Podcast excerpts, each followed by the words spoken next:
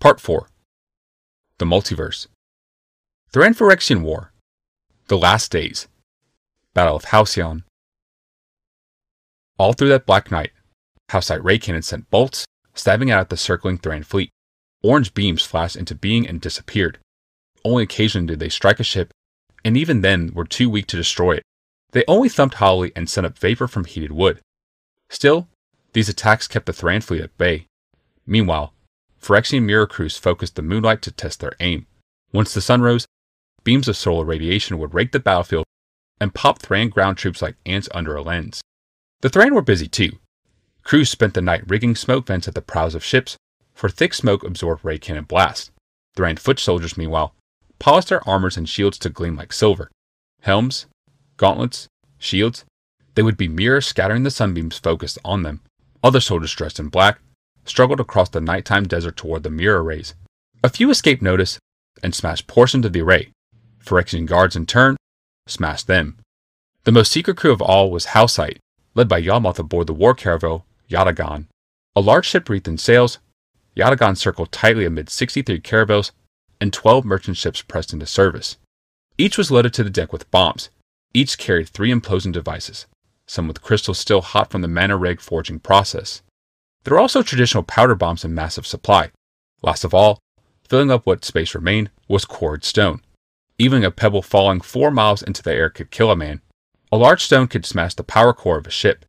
Yes, four miles in the air. No one flew that high. The air was so thin. Men faded and even died. It was so cold that all exposed skin cracked and froze in a matter of moments. Eyes bulged in their sockets. Brains bulged in their skulls. Madness and death ruled those heights. The Thran fleet would never expect Yawgmoth to rise above his own dome of defense and drop bombs in a ring on them. For hours, Yawgmoth's fleet circled tightly above the bejeweled city. They rose a little more than a foot per second. The glow of their engines was masked in bright flashes of cannon fire. The crews were told to stay on deck as long as they could stand it, to breathe deeply and let their bodies adjust to the thinner, colder air as they rose into it. When they could tolerate it no longer, they donned leather jackets and drew the hoods around their faces so that they could rebreathe their own air as much as possible. After that, they garbed themselves in the silver armor of Halcite guards. The form fitting suits had been modified to squeeze the wearer's legs and force blood up into their brains. The armor so rhythmically compressed and decompressed lungs. Even when that was insufficient, the crew were to retire below decks into sealed rooms where pots of water will boil to help thicken the air.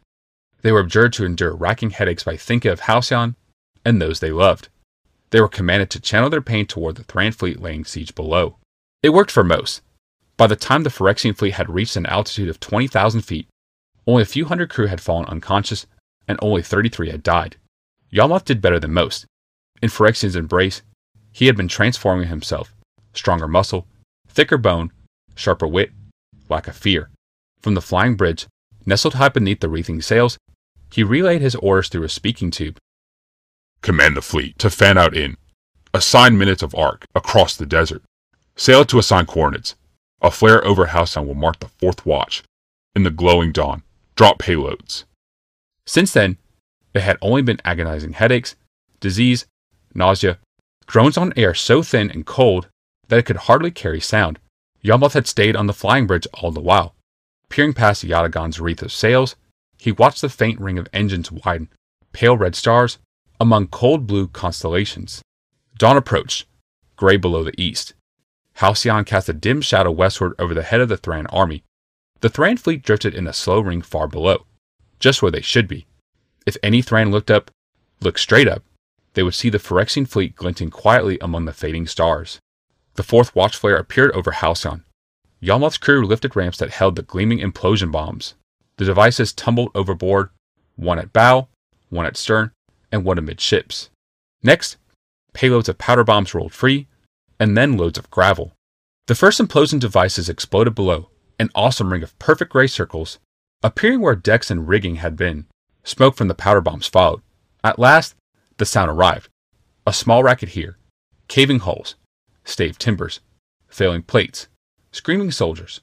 Those sounds were borne away by the manifold popping of smoke powder bombs, and they in turn by the roar of rock hailing down.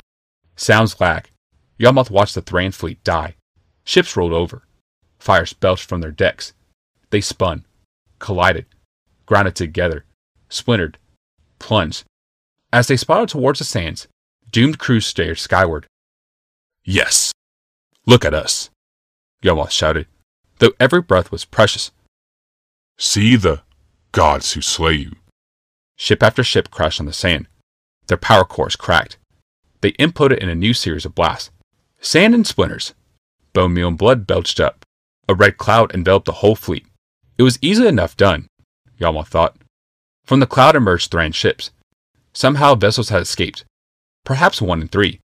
A hundred warships converged toward the city. They were sheathed in the smoke from the vents at their prows. Every ray cannon on the wall fired. Streamers of death jabbed from Halcyon. They struck the tightening ring of Thran craft. A few exploded or straggled downward. Most plunged on in their protective sheaths of smoke. Down! Yawgmoth shouted through the speaking tube to his communication officer. Every ship! Down! Descend to engage! The prow of Yatagan dipped. The great caravel creaked in the thin, frigid air as it nosed toward the ground, seams stretched open. Hisses sounded. Ghosts of steam emerged from the sealed chambers below. The stern pivoted, and the ship began a heady plunge toward the Thran ships below. Range! Yawgmoth shouted as he gripped the rail. Four miles and closing! The navigator called. The rest of the Halcite ships banked from their positions and soared downward. Speed! 80 knots and accelerating! Intercept! Spokes of orange fire stabbed out from the city. They broke across the Thran ships. Most of the beams tangled with smoke sheaves, dissipating. A few cracked hulls, waking fire, and new smoke. The Halcite fleet converged on the tightening hub of Thran fighters. If they get over the city, Yawgmoth muttered to himself. time to weapons range. Three minutes! Increase speed! The engineer's voice came hollowly from below. I'd have to give the engines full power. Do it. We might not be able to pull up in time. Do it. Yatagan leaped down toward the Thran ships. Weapons range. In 30 seconds! Increase speed. Ready bow guns. Fire! Twin beams of orange radiance lanced out from the prow. The bolts seemed to struggle to escape the plunging prow. They roared out, twining in air, and fused into one great blast of energy. The bolt neared a Thran ship. A white puff of smoke rose lazily from the craft and spread thickly above it. The shot struck the cloud, sparking and leaping. It punched through the top layer of smoke, but the tiny particles plucked the radiance from the air. With a bright flash, the smoke cloud was spent, and the beam with it. Fire! Again the bolts jagged out. Again a puff of smoke dissipated them. That's how it will be then, Yawgmoth thought. His teeth were clenched in an expression half grimace and half grin. That's how it will be then. Increase speed. Prepare to ram. A hatch flung back. The engineer, a graybeard merchant turned warrior, emerged. He stared levelly at Yawgmoth. We will all die. You cannot order this. You are relieved of duty. Yawgmoth said. He clamped down on the engineer's collar, lifted him, and with one swift and impossibly casual motion, flung him overboard. Increase speed. Prepare to ram. Rebecca and a passel of goblins sorted among the power stones in the mana rig's charging chamber. There were no other orbs cracked while the invasion took place.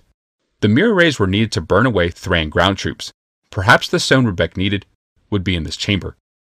No, no, that's a dodecahedron. She said to the goblin beside her, who held a head sized stone in his hands. A control stone has to be an icosahedron. 20 sides, not 12. Besides, that one is too small. The goblin casually let the stone drop among the others, scratched his head, and clawed through more shards. The regular solids were the rarest shapes to come from a crystal orb, and large stones were the most rare of all. The floor was filled with pyramids and obelisks, lozenges and daggers, but there was not a single icosahedron. Sighing, Rebecca let her hands flop. Let's try the storage chambers.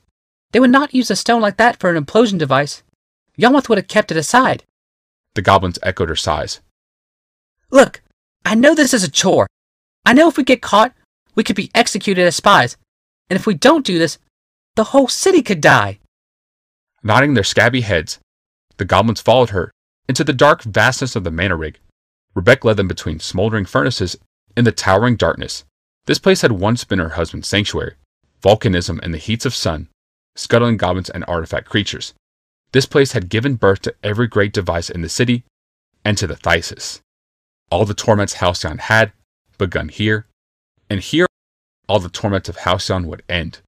The stone she sought was somewhere here, a control stone that could fly the Thran Temple out of this inescapable trap. Rebecca fondly patted a goblin on the head. It will be here. We will find it. And I will take you with me. Yatagan fell like a meteor on the Thran Corsair. The crew looked cringingly upward. Yatagan struck. Its steel edged keel clove through rail and deck and hold. The Thran ships cracked like an egg. There was a shrieking moment when the sundered decks were even those of the Yatagan. Foes stared levelly into each other's eyes. Then, Yatagan plunged on through the Corsair. The two halves of the ship spilled away from each other. The thunder of shattering wood gave way to an eerie quiet. To either side of Yatagan, shorn sections of Corsair tumbled. Level out. Climb! Yawgmoth shouted. The engine surged. Groans came from the hull. Yatagan slewed sideways, dipped slightly, and then rose again through the rain of debris and smoke. An exultant whoop rose from the crew. Increase speed. Prepare another ram. Through the speaking tube, the navigator asked, How did you know our ship would hold together and theirs break apart? Simple physics, Yawgmoth said rapidly. The hull is a dome. A dome can withstand great pressures on its convex edge, but not its concave edge. His explanation was cut short by an orange blast from the city walls above. A ray cannon raked across Yatagan. The speaking tube and the navigator at its other end ceased to be. Amidships flashed away in a roar of flame and smoke. Charred remains, bow and stern, spun crazily, spilling cargo and crew into the whirling air. Even as Yawgmoth was thrown from the flying bridge and tumbled into empty air, all he could think was that he would find the gunner who did this and rip out his eyes.